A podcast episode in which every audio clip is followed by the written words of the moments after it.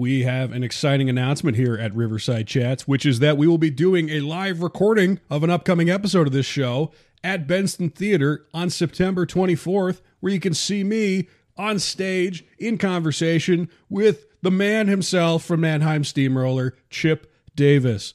We'll be talking about his subversive approach to the music industry, the creation of Mannheim Steamroller, and how he's helped build spaces like Benson Theater for Omaha culture to flourish. Following the conversation, there will be an opportunity for audience participation and questions. I don't know, maybe we will, like Mr. Chip Davis himself, sing some Christmas songs, but make them really loud and intense. I don't know what's going to happen. It has to happen live, and hopefully you'll be there with us. Check for tickets at bensontheater.org. An evening with Chip Davis, our first live recorded Riverside Chats since the show premiered on public radio. See you September 24th.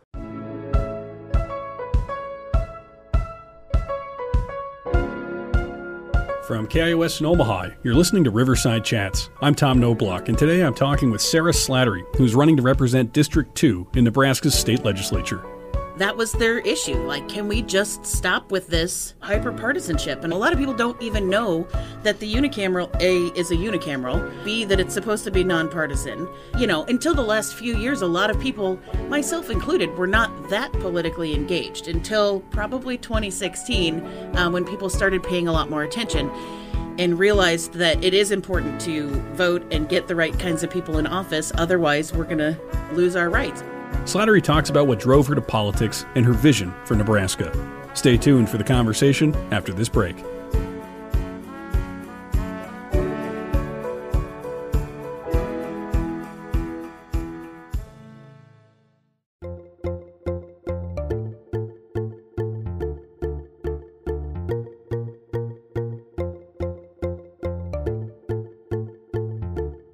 Welcome to Riverside Chats. I'm Tom Noblock. Today I'm talking with Sarah Slattery, who is running to represent District 2 in the Nebraska State Legislature. The seat is currently held by Senator Robert Clements, who was appointed by Governor Ricketts in 2017 to replace former Senator Bill Kintner, who resigned after both a cybersex scandal and a subsequent retweet of reference to President Trump's remarks about grabbing women's genitals, with Kintner's retweet suggesting that demonstrators at a women's march weren't attractive enough to be assaulted.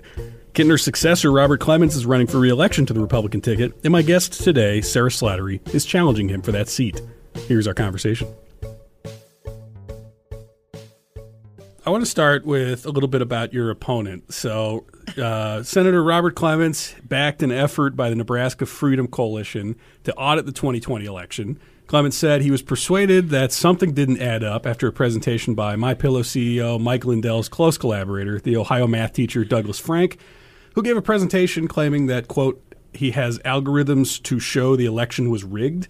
Uh, although Lindell and Frank have struggled in several lawsuits to persuade judges of what Senator Clements apparently found very persuasive. Uh, so, Nebraska State, their Secretary of State, Bob Evnen, has stated that no reports of voter fraud or intimidation occurred, that, quote, Nebraskans can be proud of their participation in the election of 2020.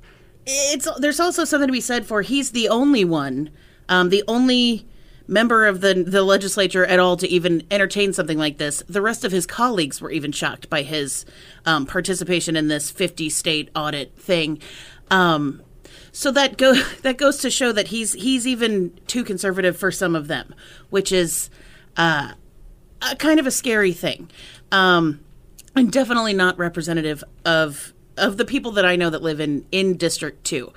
Um, I think that you know, I think an algorithm can be made up for just about anything, uh, and if you can be convinced of something as as as and also like deep state versus whatever else, and so that I imagine that's difficult to navigate as a candidate, particularly in a red state running against a Republican. So, like, how, how do you go about that? How do you make sure that you can actually talk to people as people about observable, reliable facts around them?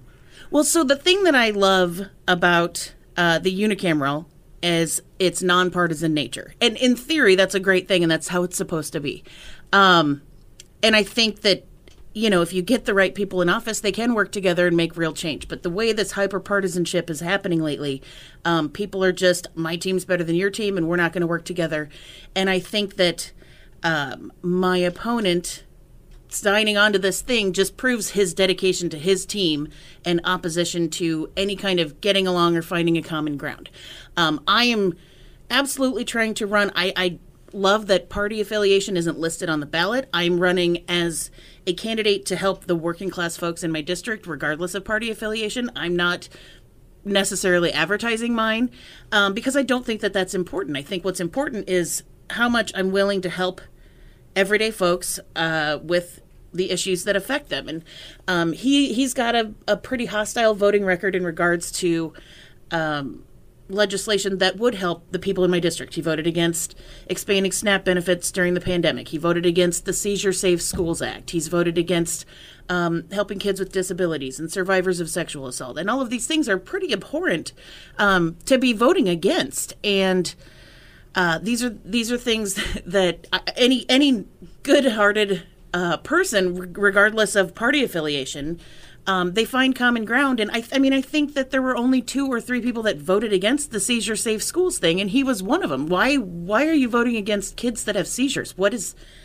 to gain from that? Um, aside from, I guess, saving the state money, but if you, I don't know, if you. Uh, advertise yourself to be a pro-life candidate, then it seems to me like a no-brainer that um, helping kids with seizures at school is like one of the most pro-life things you can do, right? Um, so yes, and and I've seen I uh, there's a app called ActiVote, and you can as a candidate um, go in and answer. I think there's something like 367 questions, and it puts you on this matrix of um, where you fall center, left, right, whatever. Um, I'm pretty centered on the matrix, and my opponent is off the grid on the right. So he's even more conservative than former President Donald Trump on that matrix. And I don't think that that's good for anybody. I think that if you you're so far one way, you can't see the humanity in the people that maybe are politically aligned different than you. And I think that that's um, the most important part is is understanding that these are my friends and neighbors, and whether or not we agree on paper, I have to be able to look them in the face and tell them that I want to help them and mean it and do it. And he hasn't done that. Yeah, I think so. The the general uh, way that Nebraska is described is there's a couple blue dots, right, and then everything else is very dark red for the most part. And I talked to Ross Benes about this. He wrote the book Rural Rebellion: How Nebraska Became a Republican Stronghold. And his diagnosis was that a lot of the partisanship in Nebraska now is similar to the loyalty that people might have when they watch like professional wrestling. It doesn't necessarily come out of ideological agreement or even like debate, philosophy, or a whole lot of thought. It's sort of just based in this sort of like we have uh, standards of entertainment. We like to watch the people we don't like lose, right? So maybe the negative partisanship is the way to put it. And so I don't know. I mean, I I've on this show often advocated that it seems like that's not a particularly healthy way to run the country or to vote for people to run the country. That a lot of the times, if you could actually think, if people can build who they are from the ground up, as opposed to just say I'm on this team or this team and hope that that works or it doesn't, uh, that leads to a real discussion. And it seems like we're in this period now where there's not a lot of discussion happening or debate. It's all just kind of like, all right, well, we can run the clock until these people win, or so and so on and so forth. So, I mean, do you think Nebraskans in general are they fed up with this system? Do they want to move past blind partisanship, like in your experience? Yes, absolutely. So, um, before the primary, I did a really uh, hardcore text campaign, not an automated texting thing, but where I personally texted um, like 1,500 of my constituents, and I would get responses, and it would be in real time, and I would respond to them. And most of them, that was their issue. Like, can we just stop with this?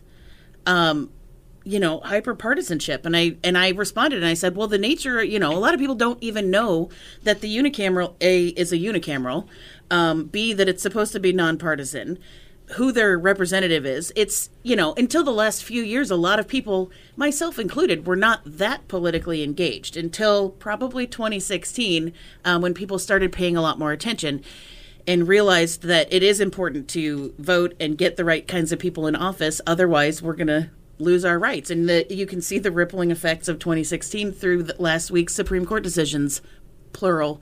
Um, you know, with the guns and the and the reproductive rights and things like that. Um, so I'm heartened to see more people wanting to be pl- engaged in the political process. I'm also excited to see that people are really, really sick of this hyper partisanship because I am too, and I know that that's not a way to get anything done. Um, and I want that's that's my main thing. I want to go in and I want to help people and I want to actually get stuff done. If you're just joining us, I'm talking today with Sarah Slattery, who's running to represent District 2 in Nebraska's state legislature. What do you think? What issues do you want the legislature to address in its next session? Join the conversation on social media or call in with a brief voicemail to 402 881 0089, which we may play in one of our upcoming shows. Do you come from a political family? um, so my dad has been the elected public defender for Cass County for the last 30 years. He's finishing out his term and then retiring. Um, that's not something he had to run for, and it's not something he's ever been opposed in because it's not really a job that anybody particularly wants. Um, but it's been really, you know, so inspirational to see the work my dad has done um, to help people in my community, um, you know, who maybe make a mistake, get their lives back on track, and and get you know adequate and really good represent. He's a great attorney, so they've had. Um, you know the chance to have really good representation. Uh, I know one of his law partners is running um, to replace him, so the county will be in good hands after he's gone. Um, but otherwise, no. I'm sorry. I'm a little bit of a. I get emotional because I'm passionate about all of this stuff. So Don't I'm, I'm a bit of a crier. That's great. No, no. Um, but yeah, no. Otherwise, not not a political family. This is my first foray into any kind of uh, political anything. I'm just a regular. I'm a working class single mom. I've, you know, been a lunch lady. I'm a professional chef. I opened a small business with my folks. Um, but no, I mean, we've been involved in the community for years. My mom is the um, president of the Cass County Tourism Board, and she's on the board for the Midlands Community Foundation. My dad, like I said, is the public defender. He's been on the board for the Cass County Economic Development Committee for uh, since they formed. Um, so you know, public service has been in in in my family, and it's been a value to us. But it's never been elected office public service. It's always just been kind of volunteerism, which is you know. A being elected to the Nebraska legislature is essentially volunteerism because the pay is so pitifully low. But, um, you know, I think that, and this is like totally changing topics, but I think that that, that has, that pay has remained so low for a reason, and that's to keep these um, independently kind of wealthy people that can uh, legislate for fun as a hobby in office and keep working class people like me out because it would make us live below the poverty level. But I've lived below the poverty level before. I did AmeriCorps for a year, um, building habitat houses in North Omaha, and I'm not afraid to do it again. So. Well, so it's interesting because you, you mentioned a few things, which is one, a lot of people go through their lives uh, not being particularly aware or interested in local politics, right? They look at the top of the ticket and maybe they don't care that much about the rest. But it does feel, and certainly a lot of people who've come on this show have said 2016 was a change for them, where it's sort of like, oh, I guess I should be more engaged. Uh, maybe it does matter. And maybe even if I can't change the top of the ticket, I can change things at a lower level, right? So for you, what was that change? Why was that the earth shattering moment? Like, what, what impact did it have on your life? Um, well, I, like I said, I'm a single mom. I have a, I have a daughter and, um, things are as now even scarier. Um, you know, raising a daughter in, in this, climate. It was the writing was on the wall when 2016 happened, and a lot of people thought that folks, you know, women with their pink hats and stuff were overreacting. But now we see that that wasn't the case. So, um, and the further down we slid, um, just the more it was, you know, a, an eye opener that something needs to change. And so I was approached by a guy I went to high school with, um, who's currently the uh, AA, is that what it's called? A- assistant for um, one of the senator. no, but you know what I'm talking about. They get two aides. Oh, yeah, aides. Yeah, administrative yeah, aid okay. and legislative Oh, aid. got so. Yeah, he's okay, the yeah. administrative aid um, for one of the senators, and he approached me a couple years ago and said, "We need to get Clements out of office, and I think that either you or your mom would be really great candidates." And I, without hesitation, I mean, I, I thought about it a little bit, but I didn't even mention it to my mom. She's retirement age. She doesn't need to be taking on something like this, even though she could probably afford it a little bit better than me. Um, I've got the energy and the conviction and the wherewithal and the I'm so motivated to do this. Uh, so I, you know, I thought about it for a second and I got back to him and I said, "Yeah, what what do we have to do?" Um, so you know, and then after I'd already decided to do it, I broke the news to my folks who were not super enthused because not that they not that they don't think that I can do it, um, but they're just afraid of. Now I'm gonna cry. They they don't want me to get hurt, and we saw uh, the last go round with uh, this opponent. He put out some really nasty attack ads against his um, against Susan Lawrence, who ran against him last time. One of them like calling her a pig or something, and they're you know my folks are worried about me, and you know that's not going to hurt me. The way he legislates is going to hurt me, and um, he's already hurt me and my family more than any attack ad can. So, but so they were worried, like like like parents do. Um, but eventually they I wasn't giving it up, and they now they've come around, and I've got them sporting my Pride rainbow tie dye T-shirts, and you know putting signs in the yard of their business, which well, it shouldn't be bad business. Our name is it's Slattery Vintage Estates. I would hope. I mean, I think people would expect you know signs that say Slattery to be there. Although one random Yelp inter or reviewer complained about the political signs, which I thought was kind of weird, but whatever. um, but yeah, so uh, I've got my folks are now fully on board, super helpful, which is great because we have a wonderful uh, venue to host events. Um, that's right smack in the middle of Legislative District Two, and if I if I do say so myself, it's rather beautiful. Um, it, and that's the you know my family's Slattery Vintage Estates Vineyard and Tasting Room. Not trying to get free advertising or anything. That's just what I've been doing for the last fifteen years. So, um, yeah, I don't know what the question was, but well, I'm not so that moment. So 2016 changes the game for a lot of people, and you got to the point where you decided that it was going to be worth all the pain that comes along with running for office because you know, like a lot of people who have money that have some kind of like status. It seems natural that people say at some point, "Why don't you run for something?" Right? Whereas a lot of people who don't have that, who don't come from that traditional background, are not told that they should. But you, you. So what was it about you where somebody said, you know what, you've got what it takes. You're the right energy to do this, even though you're not exactly what everyone in the legislature already is. Um, I don't know what it was that he saw in me, but obviously there was something there, and it's it's, uh, you know, ignited this this fire in me, and I know that I can do it. Um, I've spent a lot of time doing um, training and research and all kinds of stuff so that I can come about this as you know the best possible candidate that I can be but also staying authentic. And and I think that that's part of it is I'm a real person. I'm I'm pretty relatable. I'm pretty well liked uh for the most part. Um like I said I've been a I was a school nutrition director for a few years. I went into uh, my daughter's small Catholic school in Plattsmouth and I totally revamped the lunch program brought in a fresh fruit and vegetable bar, brought back a lot of scratch cookery because I've been a professional chef for um, several years, 15 plus. Um, so I came in and I brought that mentality and this restaurant quality um, approach to the, the hot lunches. Um, and the participation in my school lunch program went up a ton, and I have huge fans in all of these kids and all of these parents.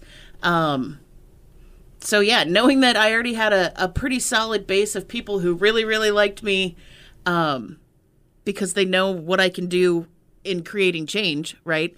Um, that was a nice uh, motivation to to try something, try something else um, where I can help people in another meaningful way. Um, yeah. Well, another thing that seems like it, it, people come from this idea that like I don't know enough to be in the state legislature, but then at a certain point, when you watch enough of the live streams and you hear some of the speeches, I think it also is demystifying when you have a little bit of exposure to it, right? When you have some reason to think like, well, are they all actually experts on everything? Right. Uh, because a lot of the time, no, they're not. No, absolutely right. And I'm not, and I'm a, like a lifelong learner. I love learning new skills and new things. And like I took up sculptural welding as a hobby. I mean, I I love learning new stuff, and I figure this is just another um, thing I can learn about. But also, um, it doesn't really matter what I know about the way to do things in the legislature, right? Because that can be learned. It's more important that I know and connect with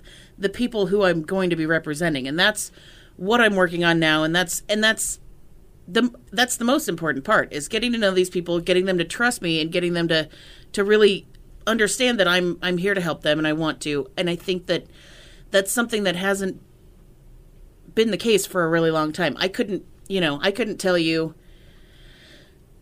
until I did my research about who ran the last time around. Um, it's been a lot of uh, traditional campaigning with mailers and maybe phone calls and I guess door knocking, which are all valid um, things, but I'm trying to come into this uh, with an approach of a little bit younger mindset.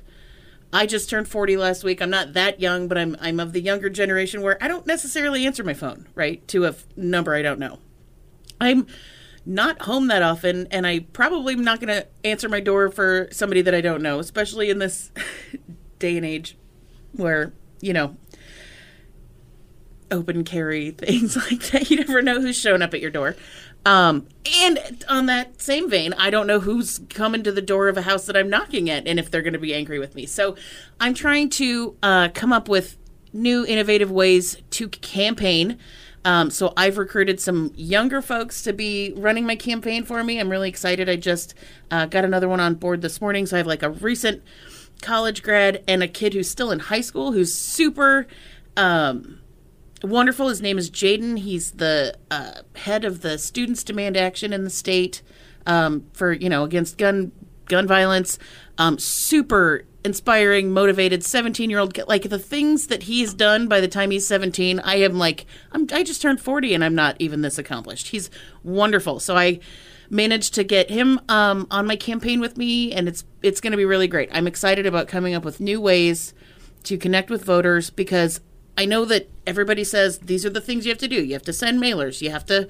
Well, mailers are expensive, and I don't.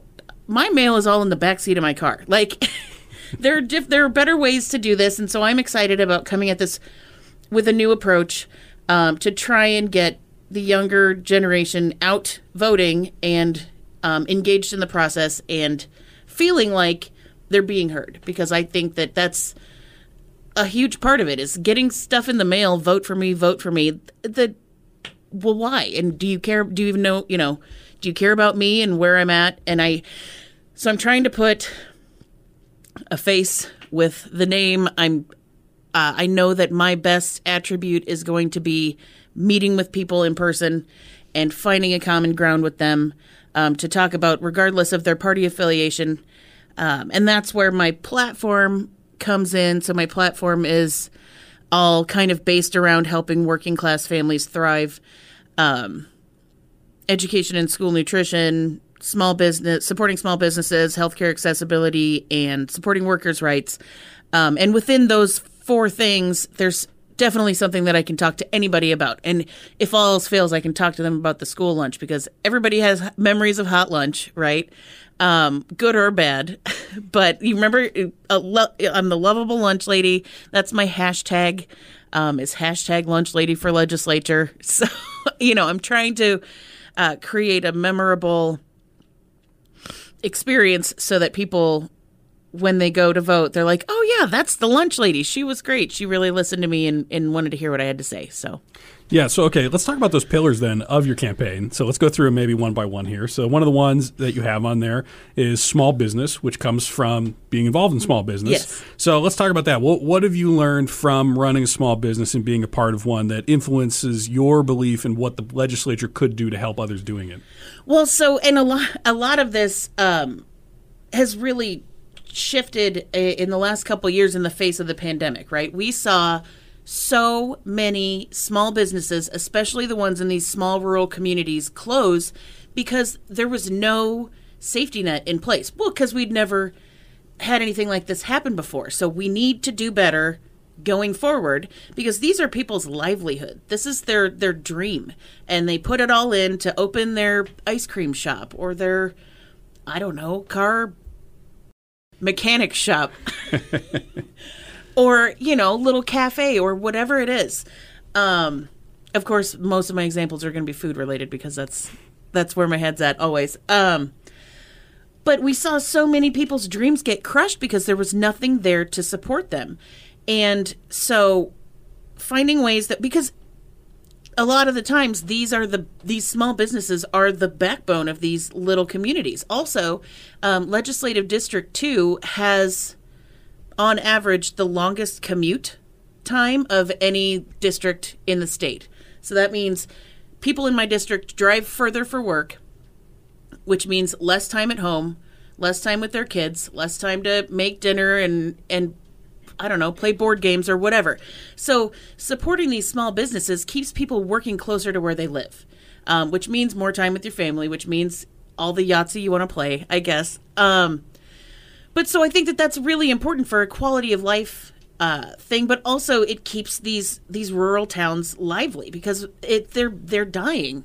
Um, a lot of them have just become bedroom communities, and like I said, people commute to work. Um, but we can do better than that. I used to live in Murray, um, which is just south of Plattsmouth, a little town. Um, it's now getting revitalized. There's a new bakery there, a Mexican restaurant. I think they're putting in something else. Um, but when I lived there, it was there was nothing. You have to drive three miles to go to a gas station to get a pop. Like it's, yeah, it's kind of desolate and and not not real um, appealing. And so I see why people want to move from these small towns to where there are things for them to do. Um, so yeah, so that that part of small business, we need to be able to support them so that they don't, you know, go out of business because of something like a pandemic. Um, but then also, like I, and this is a segue into my workers' rights. I firmly believe that everyone who works forty hours a week should not should be living above the poverty level. However, I know that the reality is that a lot of these small businesses can't afford to jump to a 15 hour minimum wage um, and stay afloat right away, like somebody like Walmart or Target or um, these big corporations can, right? These these smaller businesses maybe need some kind of support to move from and we already have a higher minimum wage than the federal minimum wage, but I I think that 15 is is appropriate and the minimum that we should be doing for people to make sure that they can uh, provide for their families. Um, but at the same time, I see the the struggle that it would create for some of these small businesses. So figuring out ways to help these small businesses transition if and when that minimum wage gets raised. Yeah, so I mean, I think in the past there's been incremental wage wages, wage wage raises, right? So I mean, it also seems to me that there'd be an issue of communication, right? Of you coming from a background of understanding the hardship of having employees of paying, right?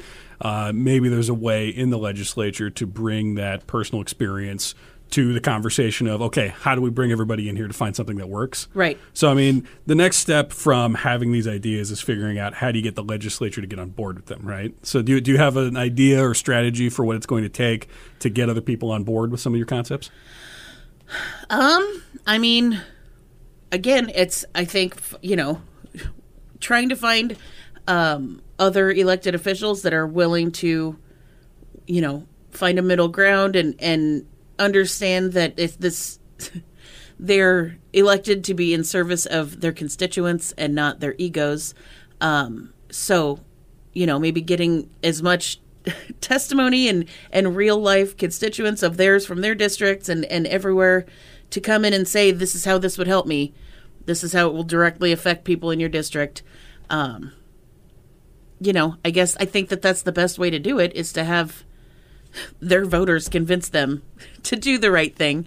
Um, because you're right, me from from over here isn't going to convince somebody from the western part of the state that this is what they need to do for their people.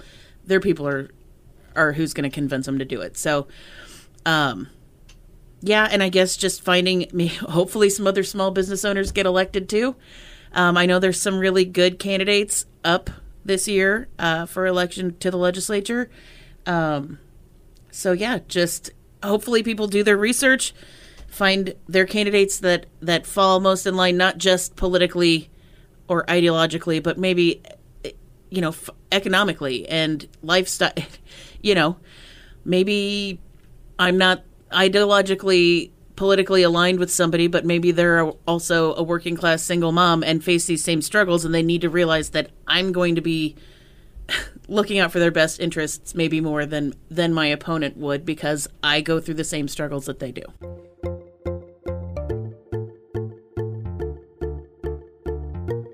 I'm talking with Sarah Slattery, who's running to represent District 2 in Nebraska's state legislature. Let us know what you think. Follow Riverside Chats on Facebook, Twitter, or Instagram. Stay tuned for the rest of the conversation after this break.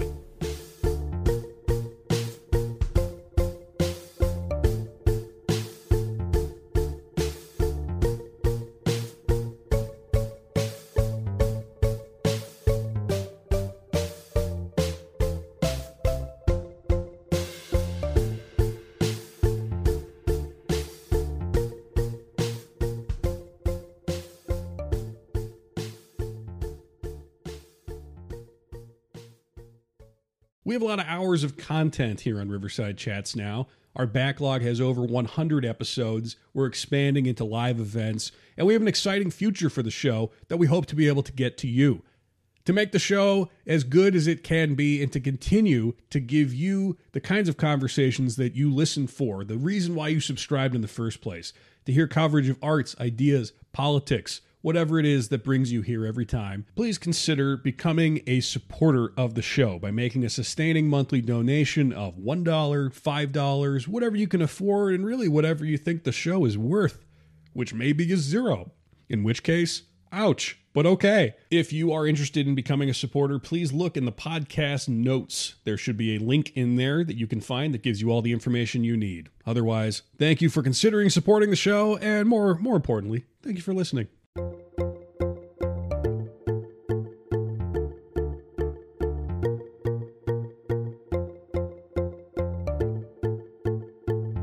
And welcome back to Riverside Chats. I'm Tom Knoblauch. Check out the backlog of Riverside Chats episodes wherever you get podcasts. Subscribe on Apple, Spotify, Stitcher, whatever your favorite app is. And while you're there, we don't really have that many reviews. Please give us a review if you're feeling like it. It can be a bad one, that's fine, whatever. Just give us a review. Today I'm talking with Sarah Slattery, who's running to represent District 2 in Nebraska's state legislature. We're talking about her story, her vision, and what she thinks the legislature should do to be more truly representative than she sees it as now. Here's the rest of our conversation. Yeah, another one of your issues, one of your tent poles is education. Yes. Which is a hot button issue in Nebraska this year in particular, with a lot of the gubernatorial race being centered around who hates critical race theory the most. Uh, definitely was not about who can coherently define what CRT is. Right. Um, but schools, you know, they are battlegrounds now in several ways. And uh, Republican gubernatorial candidate Jim Pillen has promised to impose censorship on material he finds anti American, which is always sort of vaguely defined. It's not clear what that will look like or how it will be enforced. But at the same time, uh, all of these sort of proposals are happening. There are these exoduses from Nebraska schools. Uh, staff is leaving due to low pay, oftentimes low levels of support. So the climate suggests that Nebraska teachers could probably expect to not necessarily get paid that much more, but still be oftentimes scapegoats in the culture war. Yeah. So it's not a pretty picture. Uh, you know, broadly, why should people become teachers right now? And why should, if they are teachers, should they stay in Nebraska? I mean, that's a heavy question. Um, you know, and and I think for far too long we've tried to convince people to be teachers because it's the most noble profession. But why don't we pay them like that then? Um, I don't know. I don't know how to convince them other than like, please, we need you. It'll get better. I mean, I've got teacher at their learning center in Plattsmouth. Um, I've got teacher family. I've got it's it is it is the noblest profession. Um, and it's not everybody can do it, right? I can't imagine being a second grade teacher like my mom did. It's there's some people that are just made for it, and um, please, please stay there. We need you, and uh, it'll it has to get better. But yes, no, um, the funding education too. Right now, everybody's everybody's property taxes went up, and I just loathe that that is how we fund our schools because that makes certain that schools are inequitably funded um, right? Because if you're in a quote poorer part of town, then your school is going to be poorer, right? That's that sucks. Um, our students deserve better, regardless of what part of town they live in or what family they get born into. They should all have the same quality of education. Um, so I think we need to look into other ways to fund our schools than relying so heavily on property taxes, both because that's a huge burden for people to them.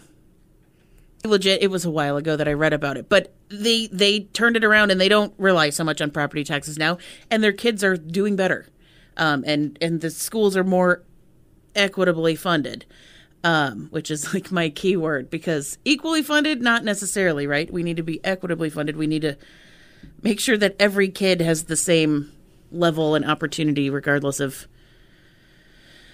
learning disability or socioeconomic status or anything like that. But, um, yeah, so that's a huge, but yeah, then to get back to your CRT thing, like that, you're right. What is, what even is it? Please please explain it to me. You're so against it. What? Tell me what it is. They don't know. I used to carry around a, a, definition that Ricketts gave of it that was just a very long paragraph that didn't say a whole lot. I don't have it in front right. of me right now, but what it just what that tells me is it it's whatever somebody wants it to be if they want to stop somebody from doing something. Right.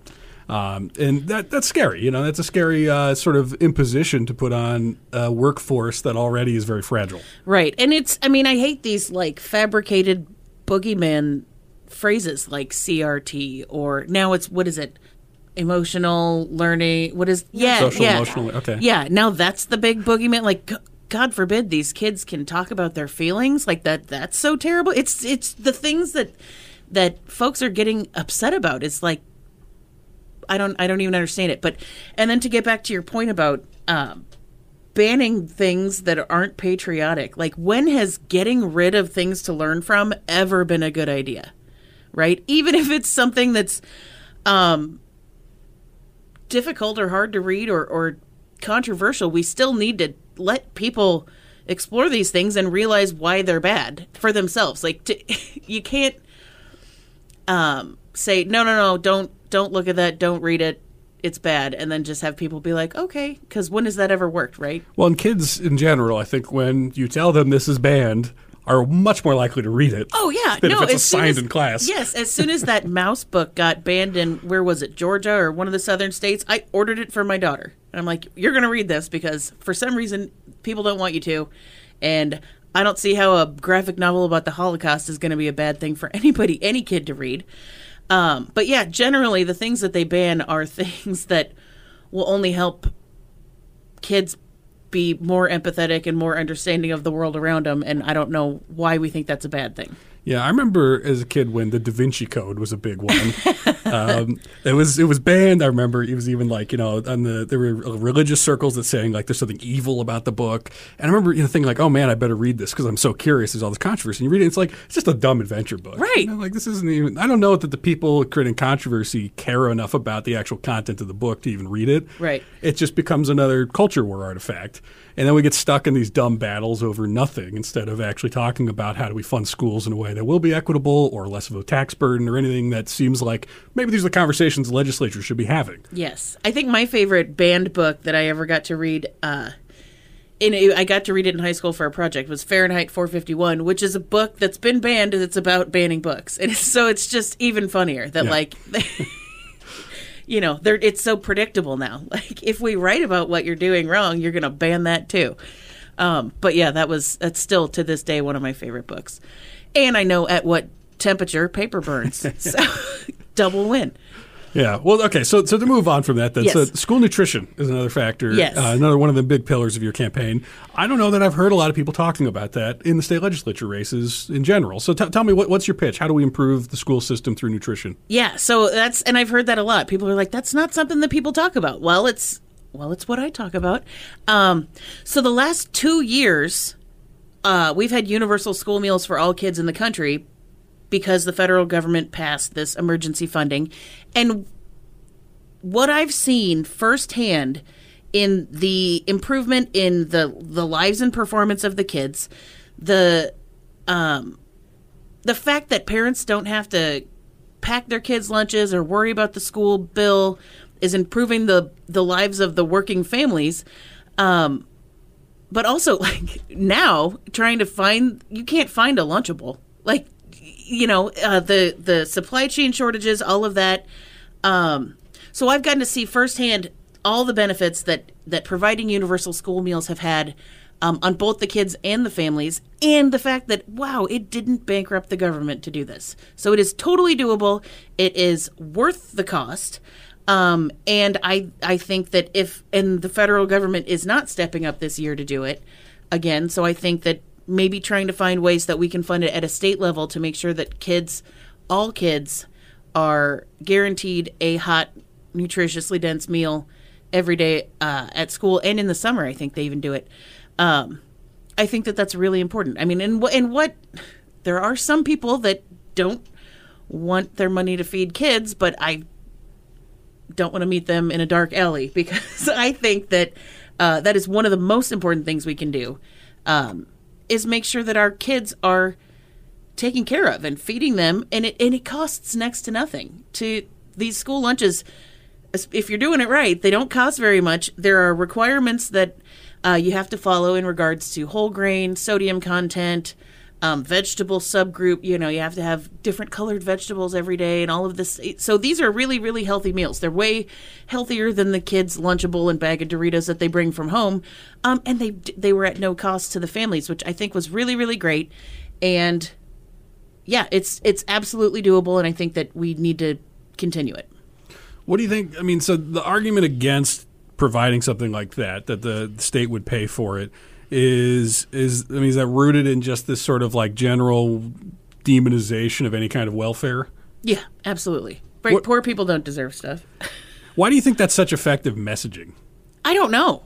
I don't know. Like, and especially, you know, we claim to be pro life. And uh, what's one of the things that's essential to life is food, right? So we should be, you know, food shelter, these are necessities. We should be making sure that everyone gets fed and housed. Um, but these are the biggest things that people don't want their money to go for for helping. I, I don't I don't understand the disconnect there, right? Um, it, to be truly uh, pro life, we need to be pro um, the actual lives of these people that are that are here that are struggling. Um, is that uh, what the George Carlin one? If you're pre-birth, they like you. Uh, preschool, you're effed. Right, right, and right, and and the fact of the matter is, these kids, these school age kids, they have. It's not their fault where they're where they are in life. It's not most of the time. It's not their parents' fault either.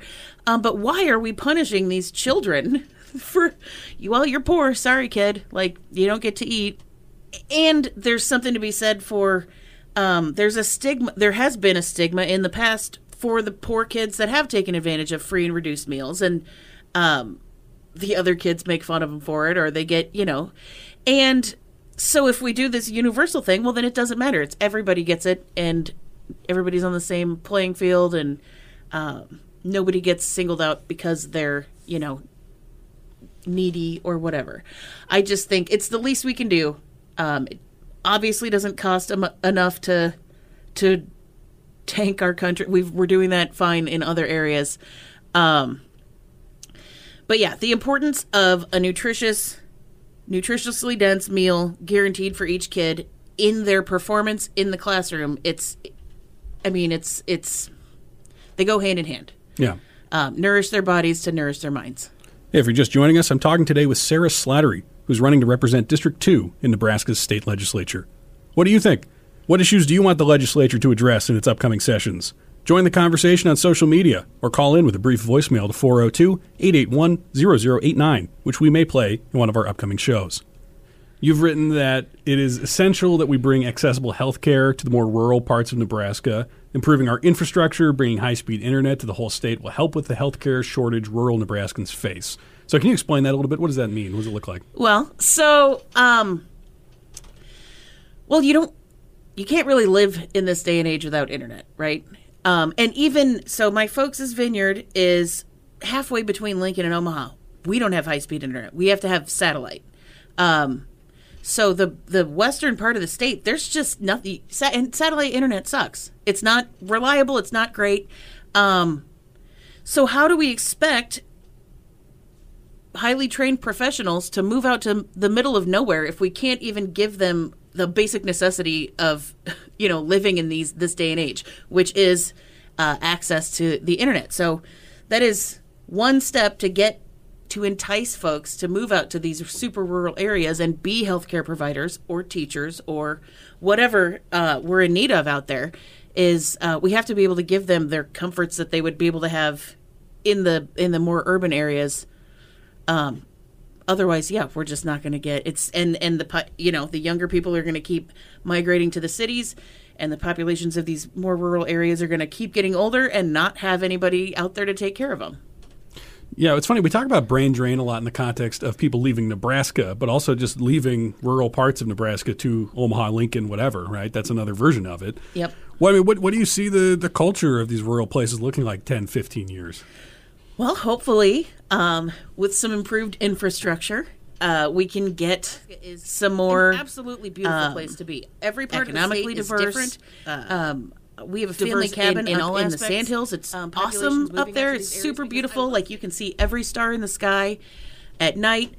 Uh, but yeah, there's just not a lot of incentive to live there permanently because there aren't these comforts that we have um, that we're used to here in the more urban areas. So hopefully we can get some of that back out there. Hopefully we can get some um, more welcoming and progressive policies to safeguard, you know, a more diverse population's rights out in these rural areas.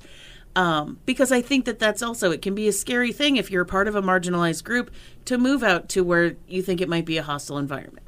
Um, you know, because you don't look like most of the people that live there. Um, so I think make, making sure that we have safeguards in place for these people so they feel so they feel comfortable moving out to these rural areas i think is going to do a lot in the way of encouraging them out there. And because yeah it's you can't it's getting more and more expensive to live in the city and in these urban areas. Real estate is out of control. So it's definitely more affordable to live in the rural areas but definitely scary for for vulnerable people so well, and so speaking of vulnerable people, at the time of recording this, many are predicting that a total or at least substantial abortion ban is likely to pass at a special legislative session, something that Ricketts has stated he is working toward with the legislature. Uh, how do you see that impacting Nebraska? well,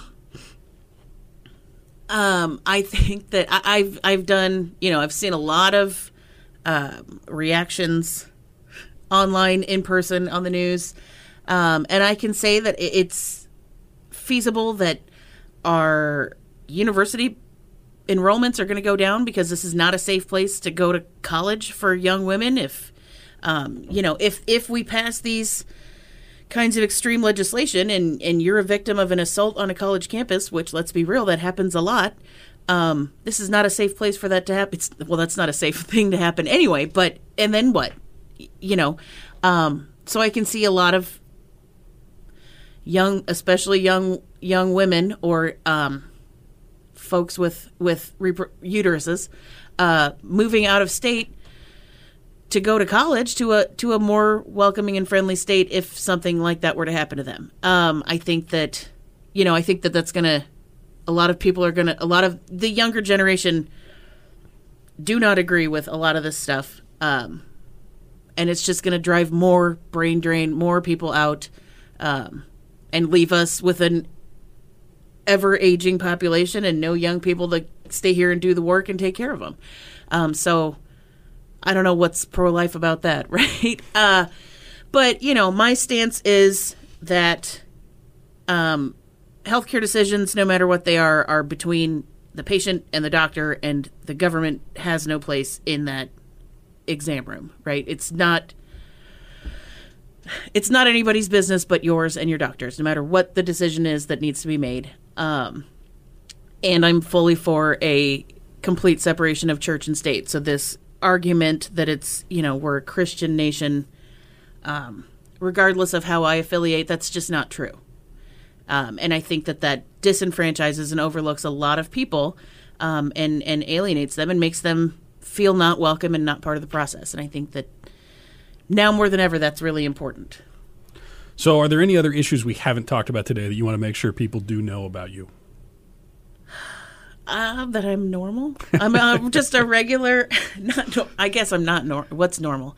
Um, I'm just a regular, uh, regular mom. Um, you know, I, I would be the first woman elected to this seat. And I think that that is something that's really important. I think it's about time. And, uh, you know, the legislature current makeup is only 26% women. We're 50% of the population, and we need to be at least equally represented. We need to be represented in proportion um, to our population, you know, everywhere that uh, decisions about our lives are being made. So I think that that's one thing that, yeah, vote for vote for a woman because we need one in this seat specifically especially. okay, so if people do want to learn more about your campaign or get involved in any way, where should they go? So my website is slatteryforlegislature.com. My last name is S L A T T E R Y.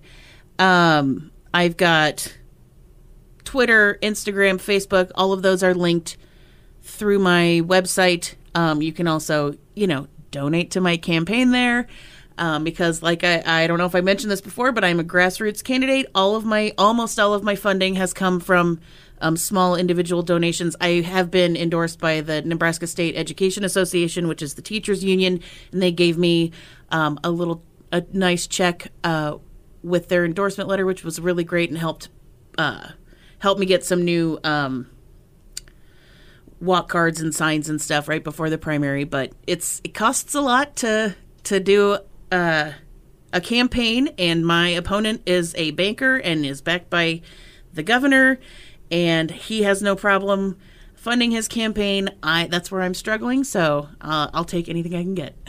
Well, it's been great to get to know you, what you're about, and what your vision is for Nebraska. So thanks so much for being here today. Yes, thank you so much. It was a pleasure.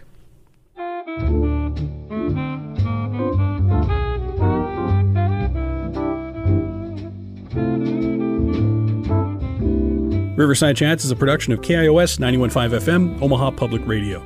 The show is produced and edited by Courtney Bierman. Our original music is written and performed by the Real Zebos. Our artwork is done by Ben Matukowitz. Remember, you can find the backlog of all of these conversations wherever you get podcasts. Subscribe today and please leave us a review. As always, thank you for listening. I'm Tom Knoblauch.